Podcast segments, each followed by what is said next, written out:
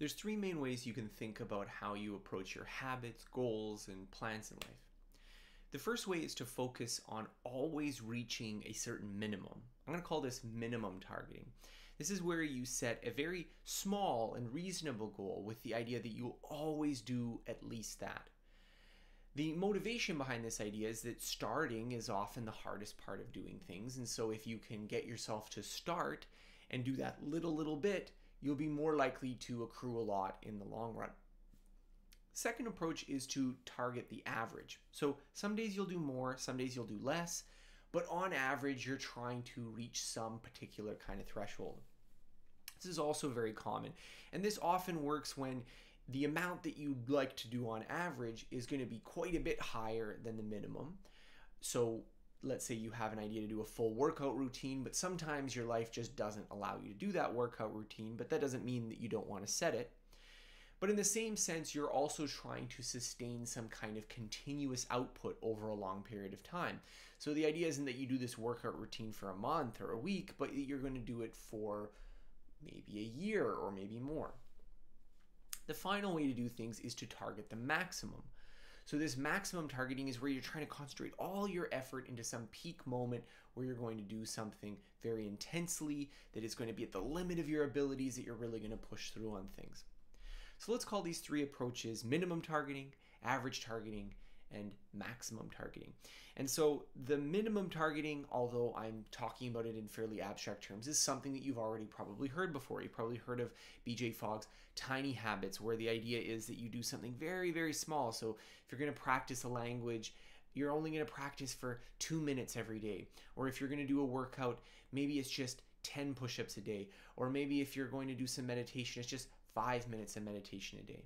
Now, on their own, these habits are appallingly weak. They're not really much of anything at all. Doing two minutes of French practice a day for a year is not going to add up to enough that you can do almost anything in French. Similarly, doing five push ups a day probably isn't going to make you in great shape. But the logic behind this type of approach is that if you can do that minimum every single day, very often you'll do more than the minimum.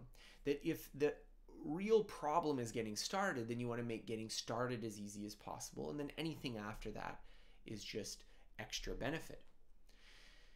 On the other hand, you've probably also heard of maximum targeting before, although you haven't heard of it in that terms deliberate practice. This is the idea behind deliberate practice is that you are focusing all your attention on achieving a peak state of performance so that you're really narrowing down exactly the skill that you want to improve and you're stretching yourself to the very limit of performance. Similarly, if you engage in some kind of competition, you go to gyms and they have 90 day fitness trials where you go every single day, or you do some boot camp and you go through some intense workout period. And often this can also work very well that often there are barriers and these barriers are high to getting started so meaning you can't just set a minimal habit and surmount these barriers but if you push yourself over those barriers or if you work really hard in an intense period of time you can get over that frustration barrier to a new plateau or at least to a new level where you can then sustain it I found for language learning that this was often the case that you needed to put in quite a bit of energy in the beginning that was outside your comfort zone to sustain it. You can also think about this in overcoming fears.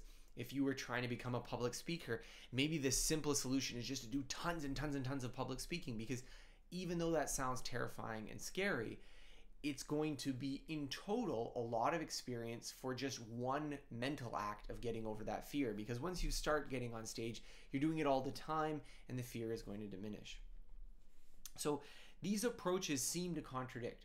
Minimum targeting tells you to set really, really easy goals. Maximum targeting says to set really intense goals. Average targeting says, well, set something that maybe you won't do all the time, but is still going to be, if you do it most of the time, going to be a good benchmark. So, one of the things that I try to do is when I get advice that really contradicts each other, that person A is telling me this and person B is telling me something different, I try to find some way of synthesizing it. Now, sometimes the right answer is just to reject the other person's advice that, you know, all the people that talk about this sort of maximum approach, that they're kidding themselves. They should all just set tiny habits. But for me personally, I've tried both of these approaches and I found that they both have worthwhile starting points. So what I try to do is I try to synthesize this advice and try to figure out when do they work? when should you do one and when should you do the other. So here I'll try to provide this as my synthesis of these ideas. Minimum targeting works well when you want something to operate in the background for a very long period of time. So this works really well for habits where the expected lifetime of the habit is extremely long, meaning you want this to go on not just for a month or three months, you want it to go on for years and decades. Second, I find minimum targeting works really well when the thing you're trying to improve is never going to be the main focus in your life. Flossing, for instance, is never going to be the main focus in my life. So this approach to flossing probably works better. Similarly, for me, exercise just honestly isn't usually the main focus of my life. Business goals, learning goals, travel goals, these are usually on the one, two, and three slot, and exercise is a little bit below. There are exceptions, but that's usually the case for me. So for me in my life, exercise works better as a minimal habit because it's the kind of thing that I'm going to shrug off because I have bigger priorities. So, minimal habits work well in this regard when you want to make stable, long term habits and when the thing you're working on is unlikely to be your dominant focus because it's easy to have multiple minimal habits going at the same time and over the long term you can build up stamina. Another important consideration is when in the temporal act of working on it. So meaning that you go to the gym and there's a certain time period that you're going to the gym. If that first period, the decision to make the action and actually initiating the action is by far the most difficult, that once you get to the gym, you usually have a good workout. That's another vote in favor of minimal habits. What about focusing on the average? Well, focusing on the average, I think, works better when the habit of engaging in that activity has already been established. Meaning that you don't really need to set a minimal habit because you are already doing something approaching a minimum already. That if you were to do anything as an improvement, it would have to be something more substantial than a minimal habit. So, for instance, if you're already exercising quite regularly and you're trying to get in better shape, this is when you want to adjust your approach. So, you're not doing something that you're changing every single day. You have to do exactly this, but you're trying to do something that if you did this on average, if you approach this on average, it would lead to a good approach. So, for me, I do these kind of approaches for my work all the time because writing articles for me is my job. Creating this video is part of my job. This is not just something I do for leisure time. And so because this is my job, I can push myself a little bit more than, you know what, it just write anything, just write anything. I can push myself a little bit more because I was already going to write something. There was no doubt about that. It's just a question of what should I write and how much should I write. But on the other hand, this is also something I want to sustain for a very long period of time. That I'm not trying to surmount some frustration barrier. I'm trying to keep up my writing schedule, my production schedule, everything for months to years to come. And so, because I am always going to be focusing and always doing it, the minimal habit is maybe not as important, but I am also trying to do something that I can sustain. So I don't want to go the other direction either, where I do something really, really intense that there's no way that I can sustain it. So the third part, this maximum targeting, in my mind works when you are dealing with something that resembles a frustration barrier. Now, it could be a frustration barrier because of something affective, emotional. It could be that you know you're really scared of public speaking. You're really scared of starting to speak a new language. You're really scared of uh, doing that project that really scares you. And so just diving in, jumping, just getting over it, whether it's fear or frustration or annoyance or irritation or just putting it on the back burner, these are things that are good to do.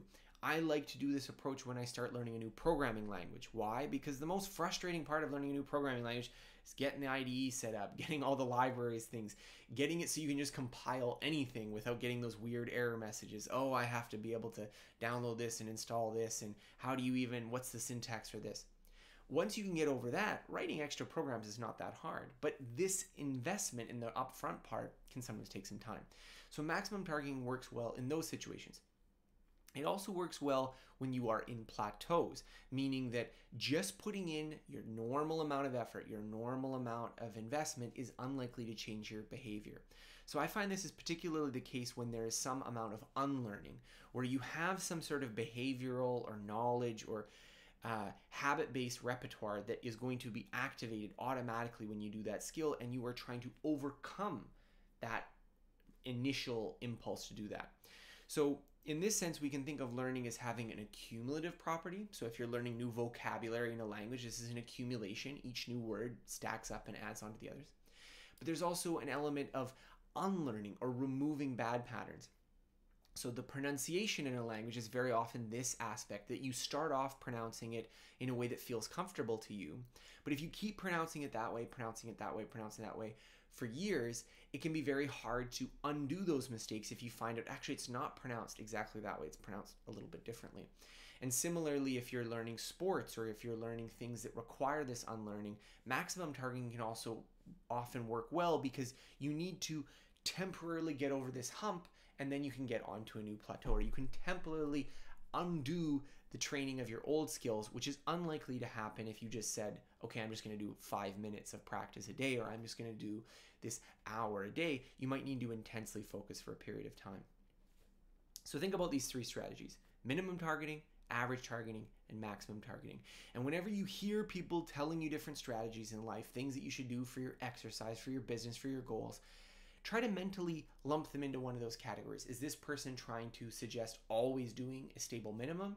Are they trying to suggest maintaining a consistent average that you don't always accomplish because it's not trivial to do, but you're trying to do on average for a long period of time?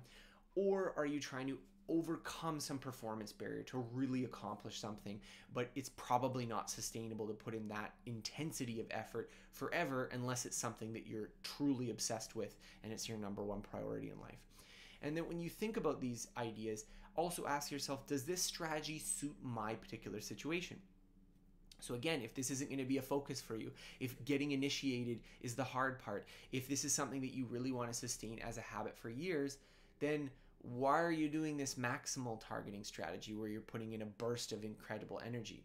How many times do you hear people where, you know, exercise is not the priority for them? They are someone who they really should just start going to the gym, and yet they join a seven day boot camp where they're working out so hard that they're sore and they can't move for the next days. Hmm. So think about that. Whenever you approach strategies or whenever you get advice, try to think about what is the person trying to advocate and also does this suit the situation.